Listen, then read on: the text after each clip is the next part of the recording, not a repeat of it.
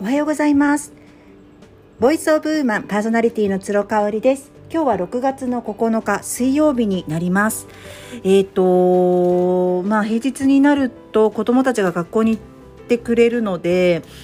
うんともうね上の子が10歳下の子が8歳ということで、まあ、ほぼ半日学校に行ってくれていますのであと子供たちと過ごす期間もどのぐらいかななんて主人とあの夕方ねあの週末にベランダ飲みをしている時に話すことがありますね。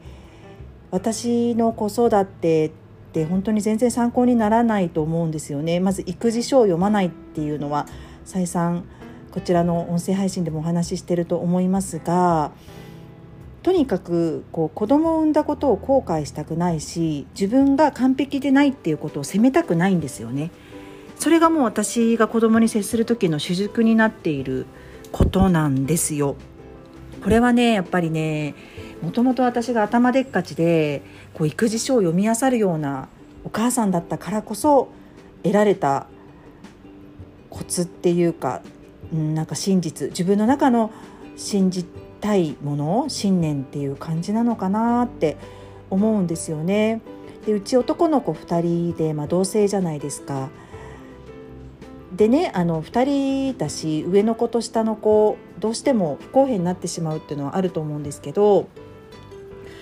2人育児同性の2人育児でね私がちょっと気をつけていたこと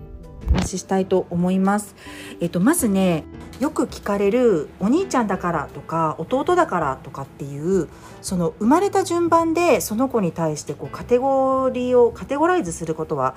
あのできるだけやめてました。おそらく上の子にお兄ちゃんだから我慢しなさいって言ったことは私も主人も一度もないと思います。ちなみに私は中間子ですね。3姉妹の中間子で主人は3人兄弟。お姉さんお兄さんで主人っていう末っ子なんですね2人とも3人兄弟であの過ごしているんですけど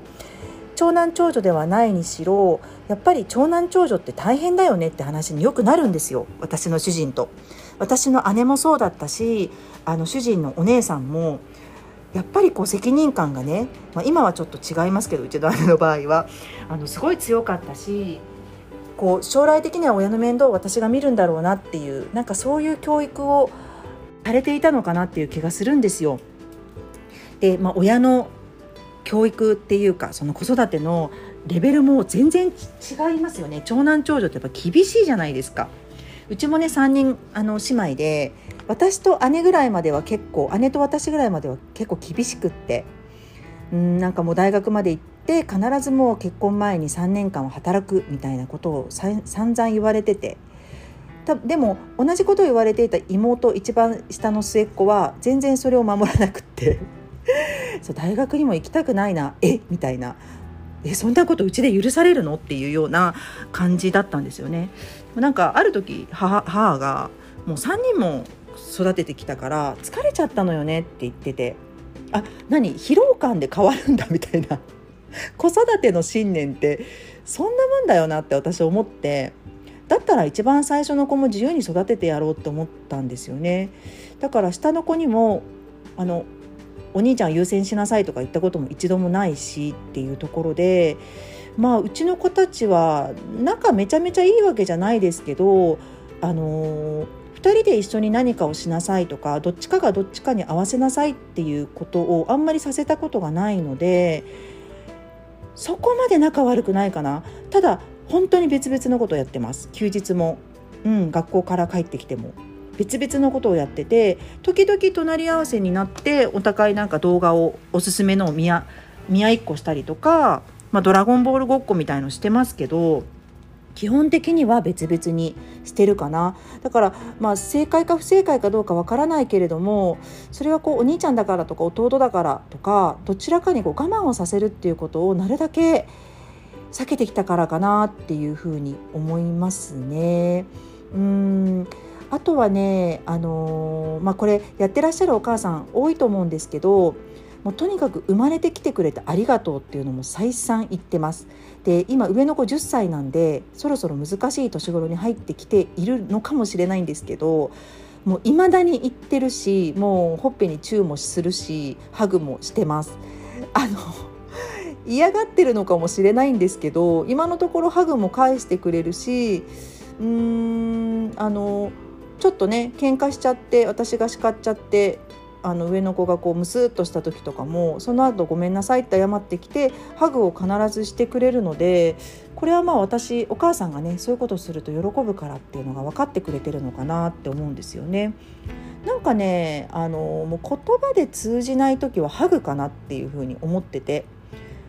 ちっちゃい時もあの結構感触持ちだったんですね上の子が。もうキーってなってえーんって泣いてもう何しても泣き止まないっていう時とかはとにかくボディタッチをするようにしてました。もうどっか触ってる？あの背中をさすってるとかねで「やだやそれでもやだ」って言ってるけどなんかやっぱり最後の方はこうさすってると落ち着くっていうことがあったのでこうお母さんがなんかね言葉をかけてもそれが火に油な場合ってあるんですよね。特に2歳のイヤイヤ期とかもう言葉をかければかけるほど逆上しちゃうってことがあったのでもうボディタッチは必ずするようにしてましたね。なんか男性って全然女性と脳の働き方とか考え方とか違うから言葉でぶつかり合っても一致しない合致しないことってあるじゃないですかこれは主人とも一緒なんですけどなんかそういう時はただこうそっと腕に、ね、手を添えるだけとか背中にこうあの手を回すとかそれだけでもなんか、うん、違う意見だけどあなたと一緒に入れて幸せだわっていうアピールになるのかなと 思ったりしてますね。まあねうちは主人は日本人なんですけど義理の兄も義理の弟もアメリカ人なので姉家族妹家族ねやっぱ夫婦間ですごいボディタッチが多いのねそういうのを見ているとなんかこう言葉では通じ合えないけれどもあの愛してるよとかなんかあなたと一緒に入れてすごく幸せだわっていうのってそこから伝わるのかなって思ったりしてるのでちょっとこう言葉が足りなくてあのお子さんとね意思の疎通が最近できてないなっていう方はなんかそっと触ってあげるだけでもいいのかな頭ポンポンとかね結構私もしてますね。あのゲームばっかりやってる息子と今日あんまり会話してないなっていう時はこうあの髪の毛かき上げてあげて頭のマッサージしてあげるとすごくうち喜ぶのでね。あそうそうベビーマッサージとかも結構やってあげてたかな。夜泣きがひどかったんでねベビーマッサージするとあの寝つき良くなるよなんて聞いてベビーマッサージとかもしてたのでその名残もあるかもしれないですね。結構頭をねこうあのなて言うんだろうカッサみたいな感じで爪でこうシャッシャッシャってあげやってあげると2人とも喜んだりとか